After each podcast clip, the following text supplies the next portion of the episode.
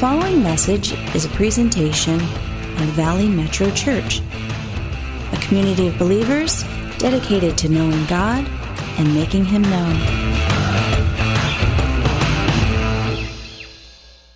This morning, I want to talk to you about uh, something that's a, a pretty powerful and profound topic, and it has to do with our level of joy.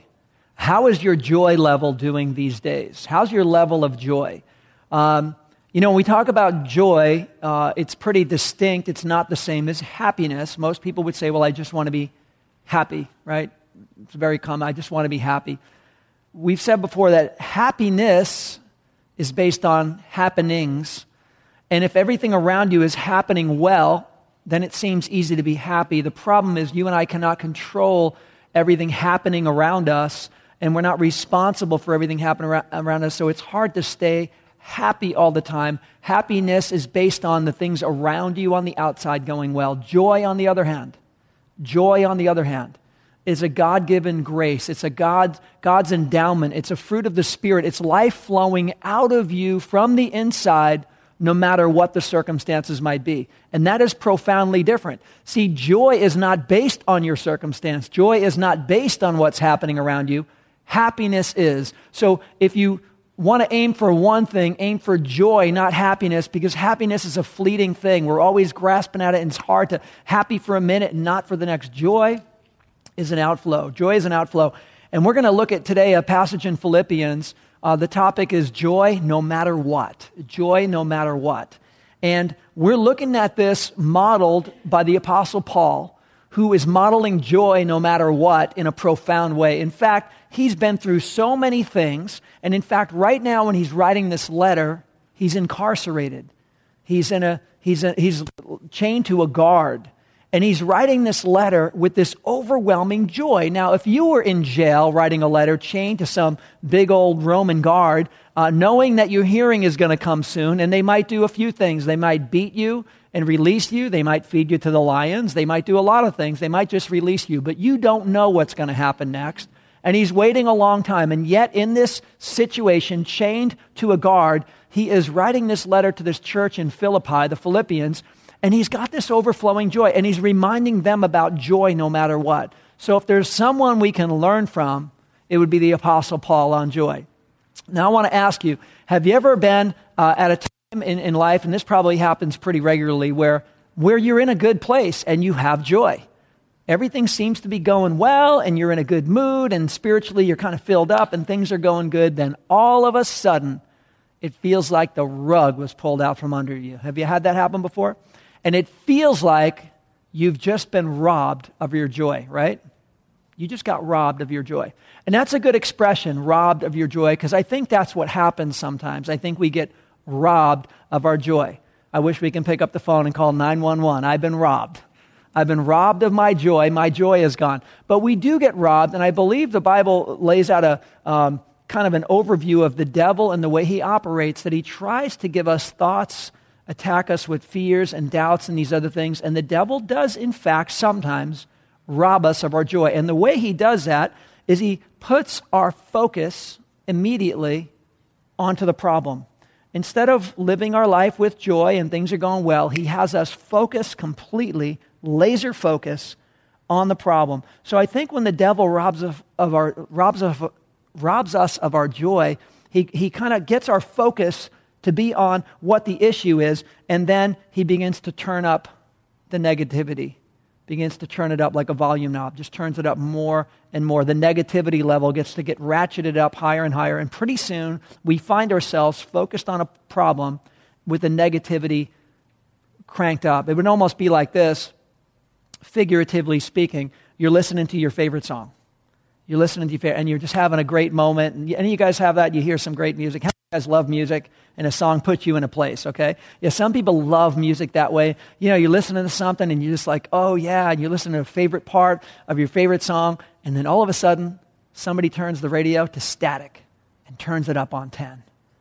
You were in this great zone, and all of a sudden, it's wrecked. That's what it feels like symbolically when we've been robbed of our joy. And we focus our attention on who did that? Who changed the radio? And we could be mad at the person or we could be mad at the radio. But whatever it is, our attention is all of a sudden turned to a problem and the negativity gets turned up. And I believe the devil has been doing that historically for years. He does it outside the church, he does it inside the church, he does it in our lives all the time. And today, if we're going to have joy no matter what, we're going to have to look at some key principles in Philippians where we can overcome some of these obstacles. And God lays out a perfect prescription on how you and I can overcome the things that will rob you of your joy, where there can be joy no matter what. And again, Paul models these really well. So, uh, Philippians chapter 4, if you have your Bible this morning. If not, um, we're going to put it up here on the screen. It's also Bibles in the seats. And we're going to look at this in sections. Again, here's the prescription to have joy no matter what. Uh, Philippians 4, verse 1 starts this way It says, Therefore, my brothers and sisters, you whom I love and I long for, my joy and my crown, stand firm in the Lord in this way, dear friends. I plead with Euodia and I plead with Syntyche to be of the same mind in the Lord. Yes, I ask you, my true companion, help these women since they have contended at my side in the cause of the gospel, along with Clement and the rest of my co workers whose names are in the book of life. Now, I want to just set this up a little bit. Years earlier, years earlier, Saul, who was a Pharisee, becomes Paul and he is going against, he's a Jewish Pharisee, and he is going against Jesus and the people of Jesus.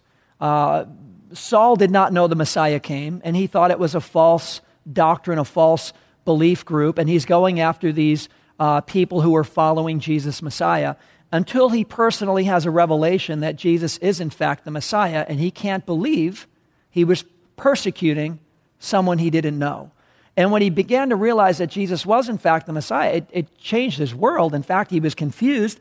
How in the world could I have done what I've done based on what I thought I knew, but I was wrong? And so it seems like Saul of Tarsus, who became Paul, uh, pulled over and camped out for a while and started looking at the Torah on the prophecies of the Messiah and going, How did I miss it?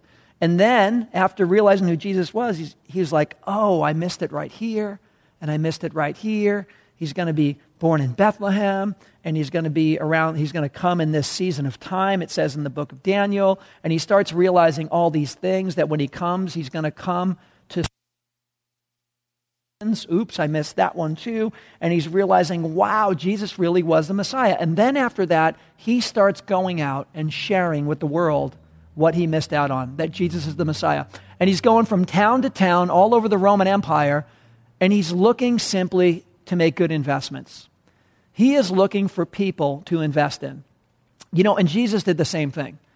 Jesus, when he was up at Galilee, he's ready to start a revolution, a love revolution.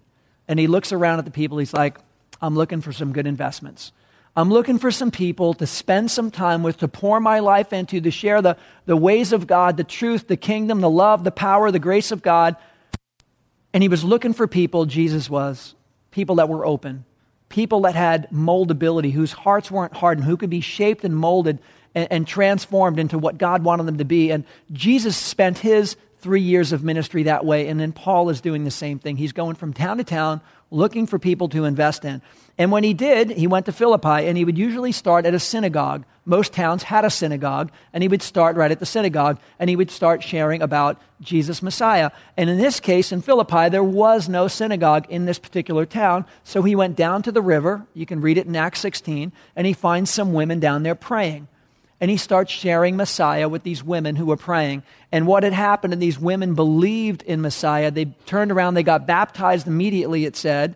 Um, they began to be followers, and this church started to grow in Philippi, and it started to blow up. It was an amazing church. God was doing great things, and it was an amazing investment on Paul's part to stop and to invest into the, this amazing group of people. And he says, compared to all these other churches that he started along the way, and there was many, he goes, Those Philippians, he's like, You guys, you're my crown. You're my crown. And the symbol here is almost like the crown jewel. If you had a if you had a crown, there's like one main jewel and there's other jewels in it, or a ring sometimes. He's like, you guys, you guys are the main crown. Now I want you to think about this.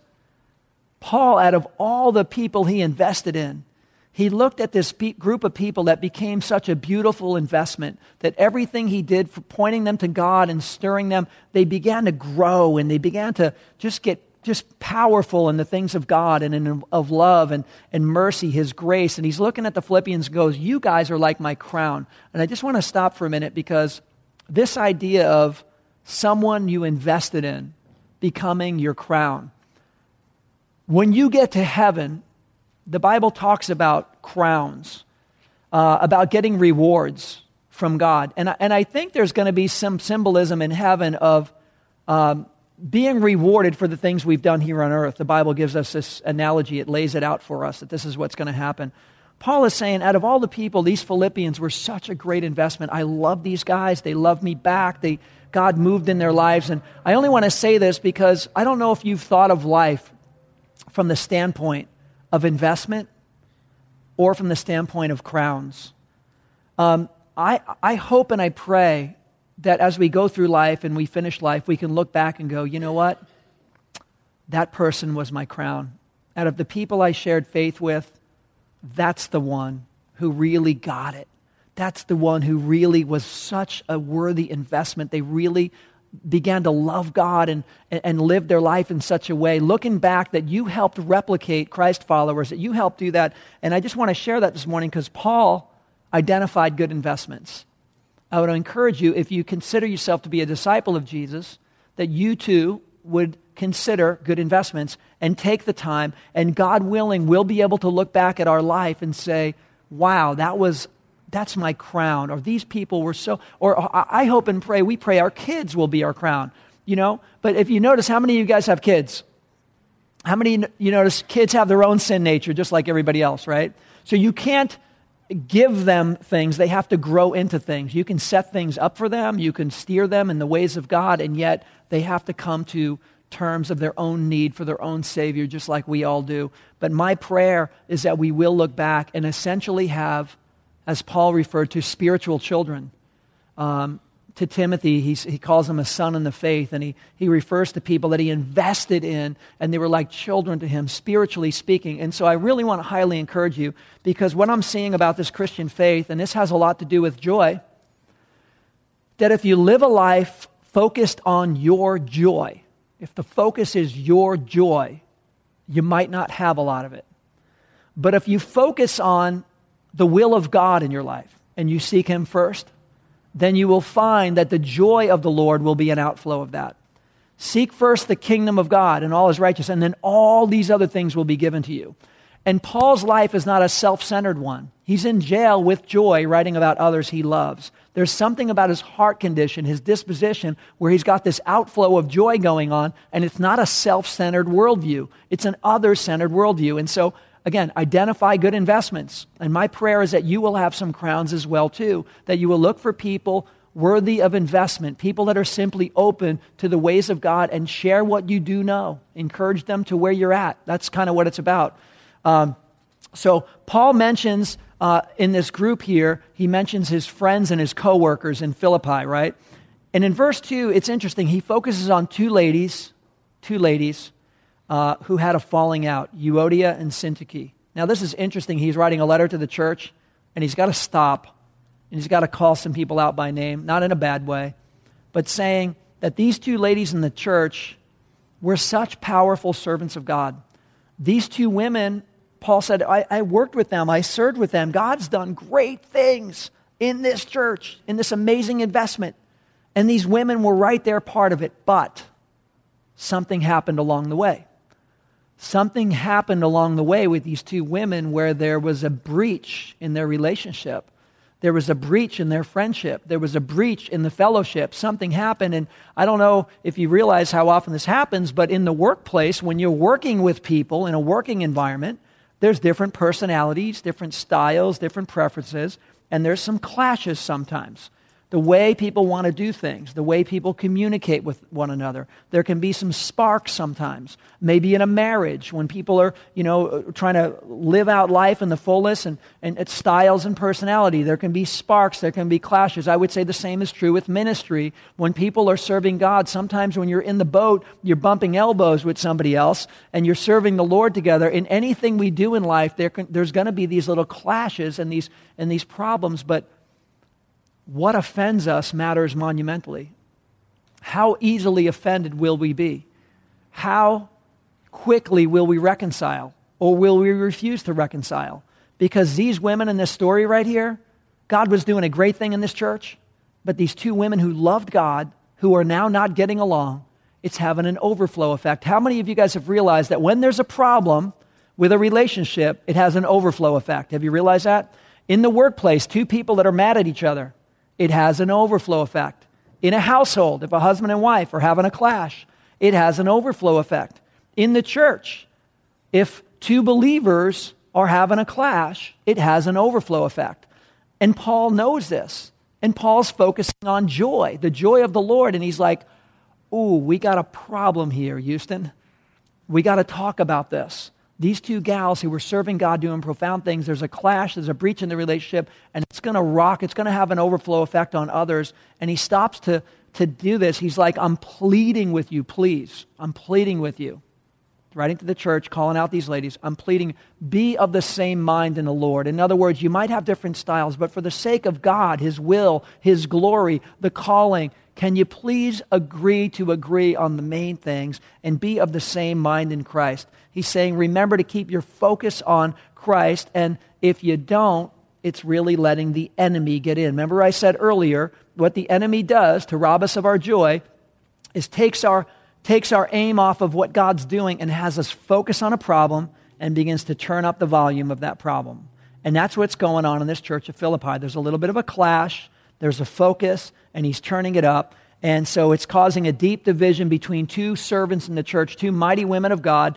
And that is one of the dilemmas that he's addressing here. Uh, Chuck Swindoll says this every problem is an opportunity to prove God's power. Every day we encounter co- countless golden opportunities brilliantly disguised as insurmountable problems. Our problems are opportunities. When we have problems, God's watching, saying, I'm, I'm waiting to see how you're going to navigate this one and pass the test. God is not shocked with our problems. God is observing and helping and meeting us in these times of, of need. But what will we do? Will we cross our arms and take a step back? Or will we engage in love? Um, problems will always come, but we got to be careful, guys. Be very careful on what what offends you? What offends you? Because usually it's something somebody says that offends us or something they didn't say that offends us. Something they did or something they didn't do. And maybe we do the same. Something we said or failed to say. Something we did or failed to do. Intentional or not, it doesn't matter. It offends people and they get, and we got to be careful because it's been said that you can determine the size of a person by the level of the things that offend them. You can tell the size of a person by the level of the things that offend them. If we're easily offended, then it's walking around like on eggshells around people. And, and, and, if we're easily offended, then they're walking around, and that's not a fruitful, joyous lifestyle. And, and right now, whatever happened, this clash, there's two offended people, and it's not really going away easy. Um, offense is really our inability to turn the other cheek, where we say, Nope, I'm not turning the other cheek. I refuse to. Uh, that's what offense does. It, it kind of holds its ground. Uh, the Bible uses the term forbearance, which means to be able to put up with.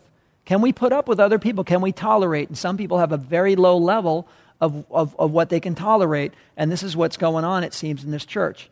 Um, I, w- I would suggest this to you guys, and this is important too, because Paul is saying something. He's a spiritual giant. Paul is like this giant in the faith.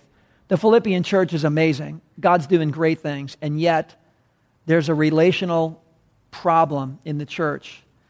And it has to do with not having the emotional capacity to work through a problem for the bigger picture of the glory of God. There's a way bigger picture, but because of the emotional nature of, of people not being able to work through a, a disruption, it has an overflow effect on the bigger spiritual picture. I would suggest to you this morning that our relational capacity has a big effect on our spiritual capacity. Our relational capacity has a big effect on our spiritual capacity. We can know the Word of God and be a prayer warrior. We can understand the things of, uh, of Scripture that are deep, and yet, if we don't have the capacity to get along with others, or work through problems. If we don't have that capacity, then we're not spiritually mature at all. We might have a lot of knowledge, but I would suggest to you that spiritual maturity understands the emotional and the relational dynamics and learns how to apply Scripture to be victorious through them. Does that make sense? Because somebody could be a scholar and they could be writing commentaries, but if they can't personally, they don't have the fortitude to be able to work through relational glitches, um, then that's, a, that's an enormous one. So if you're a note taker this morning, I would encourage you to write this one down. Our spiritual maturity is reflected in our emotional and relational maturity. Our spiritual maturity is reflected in our emotional and relational maturity. Again, uh, the Bible says, If I speak with the tongues of men and angels, and I know all mysteries, and have faith to move mountains, wow, that is a spiritual giant, isn't it? But I don't have love, I'm nothing.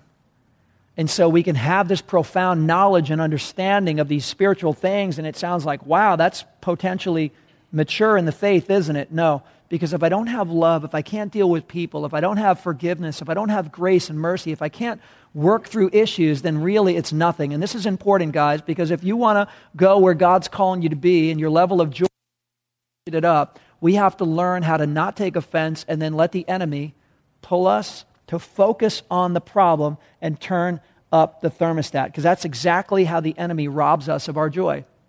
Puts our focus on the problem like a bullseye and begins to turn up the thermostat, turn up the volume, and now we're focused on that problem. And Paul's like, look, you can't roll that way. You can't operate that way. If you want to walk in joy, don't let the enemy do that to you.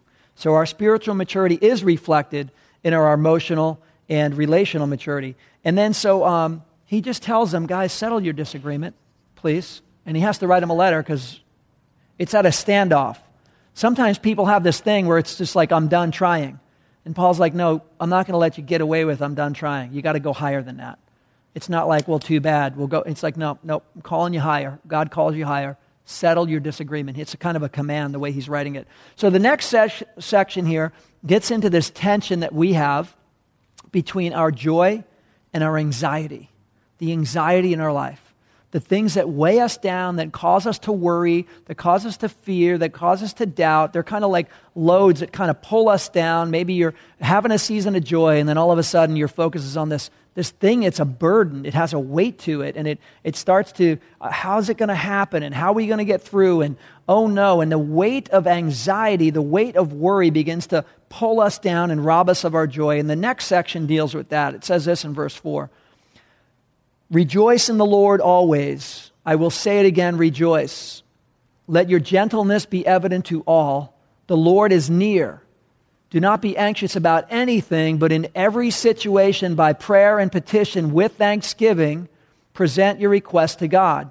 And the peace of God, which transcends all understanding, will guard your hearts and your minds in Christ Jesus. This is an amazing verse. It's one of the most quoted sections of Scripture in the New Testament and it's pretty powerful. He says, Rejoice in the Lord, and he's saying it all through the book of Philippians. He's saying rejoice. The word here in Greek is kairo, it means to cheer and to praise. To cheer and to praise. Now, here's the thing about cheering and praising. Just like if you're at a, at a game, a sports game, you can cheer in response to something that happened on the field, or you can cheer just because your team is there. Right? They come out on the field, they didn't do anything, they didn't get a touchdown, they didn't do anything. They cheer him coming out, don't they, sometimes? I would suggest praise is the same thing. If we're going to rejoice in the Lord and turn up the praise, you can do it because God did something good. Like, wow, God just provided for me. Praise you, Lord. Or God just healed you. Praise you, Lord. You can do it in response, but this isn't saying it based on a feeling or a response. This is just saying on it because God is worthy of all of our praise. Do you realize that? He is simply worthy of all of our praise. And so this, this mindset is important because if you're willing to, not as a feeling, but as a choice, if you are willing to rejoice in the Lord, and it is a choice, it will completely alter your situation. This is important, guys. If there's one take home, get this. If you are willing to worship the Lord, if you're willing to praise Him, no matter what your circumstances are, if you're willing to do it, just focusing on His goodness, no matter what you're going through, you're going to see that He is going to flip your circumstances and He's going to flip your heart condition in the middle of the circumstances. I know this to be true. It's throughout Scripture. He's telling us to do it here. In fact, many of you know the situation with Paul and Silas. They're in prison. Remember the story, Paul and Silas in prison? You know what town that was? Philippi. Philippians know all about it. He's writing a letter to the Philippians. And they remember when he was in jail. The Philippians remember when Paul and Silas, people really close were in the local jail, and it wasn't good. They grabbed them, they beat them, they stuck them in the inner cell of the inner cell and locked them in chains and shackles. This is years earlier.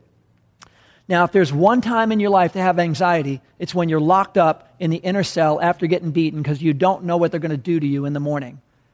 If there's any time for worry, that would be the time. If there's any time for anxiety, that would be the time. If there's any time where you don't feel like praising God, that would be the time. But around midnight, Paul looks at Silas and says, Hey, Silas, are we going to be worriers or are we going to be warriors right now? Which one? And Silas is like, Let's be warriors. Okay, on the count of three, we're going to light it up. We're going to light it up right now. We're going to light up the praise right now. Everybody's sleeping. Some people are shaking in their boots. We're just going to light it up. And around midnight, they started to praise God and sing praises to Him while they're locked in shackles in a dark cell, not knowing what's going to happen in the morning. And God shook the place. And you got to read the rest of the story in Acts 16 to go, what did God do? I'm just telling you, they didn't do what they felt like doing. They knew they did what they needed to do. It's a choice, it's an outflow. I've done this in my own life when things were going sideways. You don't feel like praising God but you praise him anyway because he's worthy. And watch what he does. He will flip your situation, he will flip your heart condition, he will lift your burden because really what's weighing you down is the burden, the weight of what you're feeling and thinking. And when you praise him, God's got a way of shifting it. I'm telling you guys, this is golden. So, the second point this morning is to make it your choice to rejoice. Make it your choice to rejoice. Rejoicing is a choice. Rejoicing in the Lord isn't a feeling. Sometimes we feel like it when it's a reaction to what God did, but rejoicing is a choice. If you find yourself at home and there's a weight on your, you feel a burden and you feel, you know what I'd recommend? Go to iTunes, download some, some praise music that you like, that's your style, that's your genre, that does it for you, and turn it up. Turn it up and watch the whole atmosphere. And you're like, how did that happen? Because you were praising God, you were rejoicing as a choice, not as a reaction and that's spiritual maturity. You're going to see a shift. You want to know how to have joy no matter what? Here's one of the key steps. Don't, don't skip this stuff. Paul is a veteran. Paul is a, you know, he, he's at the cutting edge of how to have joy no matter what. The guy's been shipwrecked and beaten and left for dead, and he's writing about joy, this unexpressible joy. And you're like, Paul, I want what you're having. And he's telling us, he's telling us how to have that joy. Um, passage goes on to say this don't be anxious about anything. This is important. Because think about the things in life that weigh you down and make you anxious.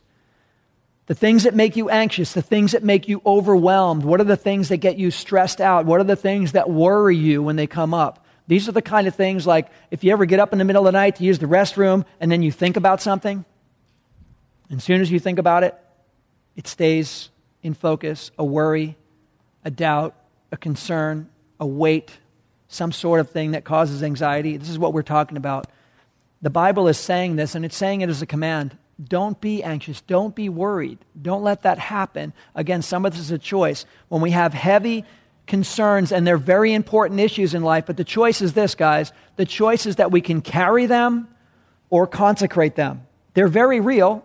They're concerns. They are worries. They are burdens. I'm not saying life doesn't have them, life has got plenty of them. It's a choice of what we do with them we can choose to try to carry something that we were never designed to carry, or we can take them rather than carrying them and we could consecrate them, which simply, if you get the image of this, picture the altar of God right there, and you take what's your burden and go, I'm just going to drop it on your altar. Is that okay, God? And God's like, Thank you. You got any more? I'll take them all. Give me every one you have. Seriously? Yes. The Bible says, Cast your cares upon the Lord the things that weigh you, the things that burden, the things that cause anxiety, that you and I, our legs are not made to carry these weights. We weren't designed. We can't walk freely or run freely. We can't walk in joy carrying these weights. So we got to cast our cares upon the Lord. And it's saying, don't be anxious about anything. We can carry these or consecrate them. Uh, George Mueller said this The beginning of anxiety is the end of faith, and the beginning of true faith is the end of anxiety. Isn't that interesting? You're either believing and trusting God, you give it to Him, or you take it back off the altar, not trusting God, and you carry it, throw it in your backpack. It's all right, God, I got this. It's a choice. Or you take it off, put it on the altar. That's faith. taking it off the altar, putting it in your backpack, that's no faith. Does that make sense? Faith and anxiety. Don't be anxious. And he says this in the passage. He says, Remember the Lord is near. And here's something really important the things that we get anxious about, the things that tend to worry us, the things that tend to weigh us down, we often don't feel like the Lord is near sometimes. Sometimes we're carrying a weight or a burden and we don't feel, we don't feel like the Lord is near. And because we don't feel like the Lord is near, we tend to carry it on our own. But Scripture tells us that that's not true. What is true is that the Lord is near. He's never far off. In fact, Jesus says, I will never leave you or forsake you. Uh, the Bible presents God as the ever present God, Jehovah Shammah in the Torah, the Lord your God where you're at, the Lord who is always present. When Moses asked his name, he said, I am. I am who am. It's like I was, am, and I will be always. It's not a matter of will I be around or not. He's the great I am.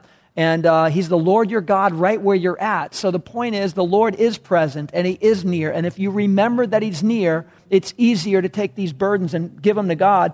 But if you think God is far off, then we do feel like we have to carry him. He's telling these guys, listen, guys, you got to remember the Lord is near. And then he says this He says we need to guard our hearts and minds against certain things so that we can walk in joy. This anxiety, guys, is important. Anxiety will keep you from prayer, and prayer will keep you from anxiety. Anxiety will keep you from praying, and praying will keep you keep the anxiety away.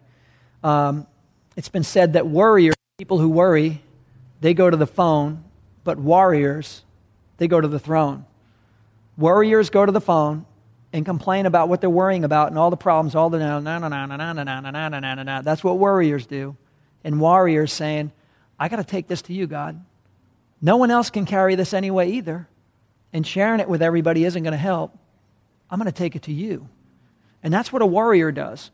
And that's why it says in verse 6, talking about this anxiety, it says, In every situation, listen to this, by prayer and petition with thanksgiving, present your request to God. Now, this is important, guys. In every situation, anything that's weighing you down, anything that's burdening you, anything that's worrying you, anything that's causing anxiety, he says, no matter what it is, don't be anxious about that. Here is what you do. Here is the solution. With thanksgiving, bring your request to God.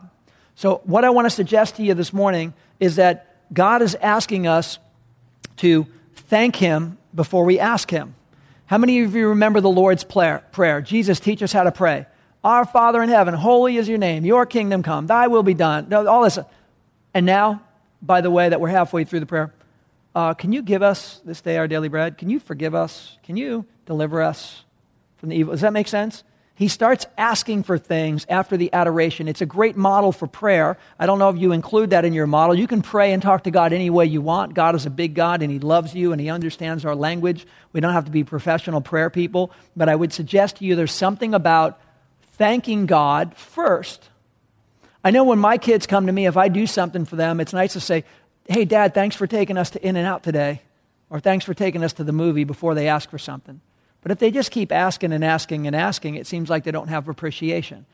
I think with God, we need to simply honor the fact that He's good and He graces us with things. It's kind of like this in every situation, you start with thanksgiving. Your car is broke. Thank you, Lord, that I have a car. Thanks that I have one. Thanks that I have a car that I can put gas in. But Lord, would you help me get it fixed? The rent is late. Thank you, Lord, that I had a warm bed to sleep in last night. Thank you that I got a roof over my head. Lord, can you help me with the rent or the mortgage payment? You're sick. Thank you, Lord, that you've healed me before. And I've asked you before and you've done things. Thank you for that. Can you heal me again this time? Thanking God before you ask Him. The third point this morning, it's important, guys, for your joy, is to count your blessings before you count your needs. Count your blessings before you count your needs. You want to stay in a place of joy? Count your blessings before you count your needs. Sometimes I talk to people that are weighed down with worries and burdens and anxiety, and they feel like their world's caving in. And I've always said the, breath, the best cure for depression and worry sometimes is a good mission trip. It's a good mission trip. It does wonders for you. Why? Because as soon as you come back, the first thing you're doing is counting your blessings before you're counting your needs. And sometimes it takes a missions trip or something humbling experience in life before you count your blessings, before you count your needs. But it's a, it's a powerful place to be. And that's what Paul's saying. Don't be anxious. Count your blessings, thank Him, and then go with the needs. That's really important. So the fourth point is just like it. It says, uh, fourth point is this let's thank God before we petition God. Let's thank God before we petition God. Um, it says, if we do this, Paul is saying, this is a profound uh, solution right here. If we are willing to not be anxious and, and thank God and bring it all to prayer, everything goes to God. Everything. Everything in the category of worry and weight and doubt and fear and anxiety and concern and burden, all these things go to prayer.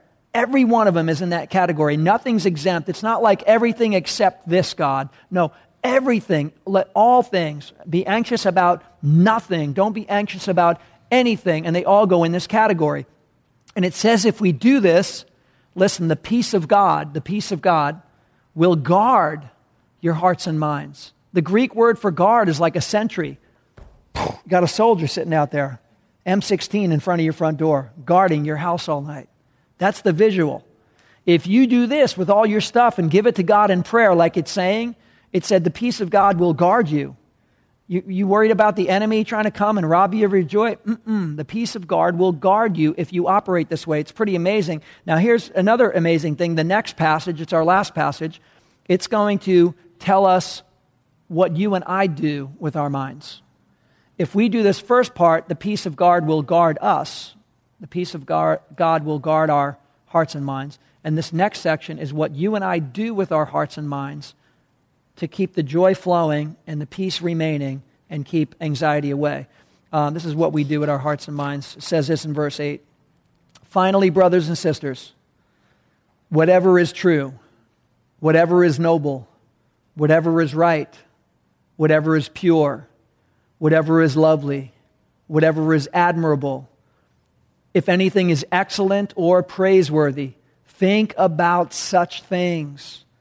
Whatever you have learned or received or heard from me or seen in me, put into practice, and the God of peace will be with you. See, sometimes we think about things, and what happens when we think about them, we start to move from thinking about them to dwelling on them, to dwelling on them. And this is what the scriptures talk about how we think about things and then we fix our mind on them. We get fixed on something. Maybe something bothers you. It could be a weight, a concern, a burden. It could be a lot of things in life. It could be a disappointment. Maybe somebody upset you. Uh, it could be a lot of different things in life. But instead of just thinking about it, we begin to fixate on it. We begin to focus on it. We begin to dwell on it. And these are some of the terms um, that some translations use uh, that we are to not fix our mind on these kind of things. We're not to dwell on these kind of things. Um, and here's a formula for God's peace. And it's based on the thoughts that we practice, the thoughts that we practice. Because negative thoughts will never bring the peace of God in your life. Negative thoughts will never bring the joy of the Lord. And so we can have all this revelation on how to walk in joy, but if you and I choose with our mind to focus and dwell, to almost camp out, it's almost like you're driving down the road, you pull your car over and you set up a tent and you camp on the side of the road. That sounds ridiculous, but that's exactly what we do with our minds when certain problems come up is we can pull over mentally and emotionally and spiritually and camp out and dwell and fix ourselves in a position. And Paul's like, Look, I'm giving you the recipe for joy no matter what.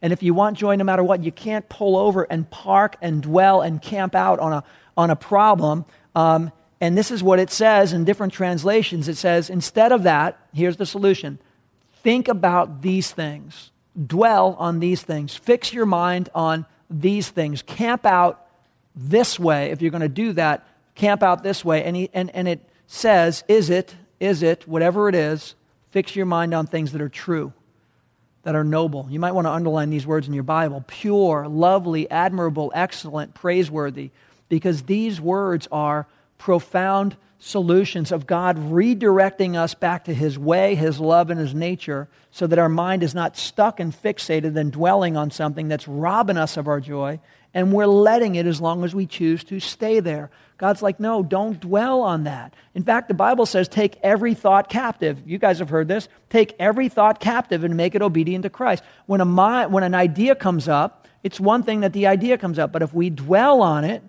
and we remain there. It's almost like a bad top 40 song in rotation, the song that you really don't like, and it's on the radio every five minutes. That's exactly what it is. The devil going, How about this one? Na, na, na, na, na, na, na, na, na, and it's nonstop. It just won't go away. Why? Because we're dwelling on it, we're fixating on it. And the Bible says to take every thought captive, make it obedient to Christ. You're like, no, that's not from God. I'm not camping out there. I'm not going to dwell in that kind of head space and heart space to focus on negativity. So ask yourself the question when this comes up Am I dwelling on good things or am I dwelling on bad things? Because the devil would love, as we said in the beginning, to take our eyes off the prize, focus on the problem, and turn up the thermostat. That's what he does all the time. He's got the same motive, and he's been doing it the same way, the way he operates. He's been doing the same thing for thousands of years. Take your eyes off of this, focus on the problem, and turn up the heat. The two ladies that Paul was talking about in this letter, that's what happened to them. They were doing such a great work for God. Took their eyes off the prize. They got a problem and they're stuck there with the heat turned up. Paul's like, guys, you got to fix your mind and your heart on things that are true, noble, pure, lovely, admirable, excellent, praiseworthy, because your joy and your peace are dependent on it. They're dependent on it. You know, the Bible calls us this term a few times, Galatians and Romans. It calls us children of promise. You guys know that you're children of promise? Would you say that with me, children of promise? One more time. You're children of promise. And because you're children of promise, Abraham was the father of faith. And it, the Bible says, through the lineage of Abraham, Isaac, and Jacob, and the inheritance that we have through Jesus, that we become children of promise. And as children of promise, we don't have to worry and have anxiety and all kinds of stress over things because you are, in fact, children of promise. God is your provider. He will supply your needs. He will meet us in these tough times. And because we're children of promise, um, we need to live as children of promise, not focused on the dilemma, the problem, the worry, the doubt, the fear. Uh, so, the last point this morning, and this would be great if the worship team comes up, the last point is this. As children of promise, practice God's peace by refusing, by refusing to focus on negativity as children of promise, practice God's peace by refusing to focus on negativity. It is a choice. Something comes up, we can camp out there or say, I'm not camping out there. When it comes up again, and it's happened before, and the enemy is going to use it again today, later on on you, or next week, or tomorrow, or stuff comes up, it's a choice that you think about it and put it in a category, or you camp out and you dwell and you focus and fixate on the problem. Ask yourself the question when it comes up. Maybe it's somebody who did something to you, or you think they did, and you're wondering what they're thinking or what were they thinking, and you, you know you can kind of play out you can play out a conversation in your mind that never actually happened on the way it could go or the way it might go. Ask yourself these things: what you're thinking. Is it true? Is it noble? Is it pure? Is it lovely? Love hopes all things. Is it lovely? Is it admirable? Is it excellent? Is it praiseworthy? Then you know what? I can't camp out there. I only camp out, I want to camp out in this area because if I do dwell on these things, then the joy and the peace of God will reign. Colossians 3 2 says, Set your mind on things above. The enemy doesn't want us to. The enemy wants to hit us and have us focus on a problem or an offense or a dilemma or, or, or a doubt or a fear, and then he wants to turn up the heat. And as long as we're there, we're not, our eyes are not on the prize, and we're not life giving children a promise. This is important, guys. Um, last thing I want to close with when I was in high school and the wrestling team, there's a, a, a tactic that comes up, and it's said that wherever the head goes, the body goes. And that's true in wrestling. If somebody's head goes there, football players, they do the same thing. They'll run with the ball and stiff arm somebody because wherever the, hel- he- the helmet goes, wherever the head goes, the body goes. The same is true spiritually with you and I. Wherever our head goes, we go.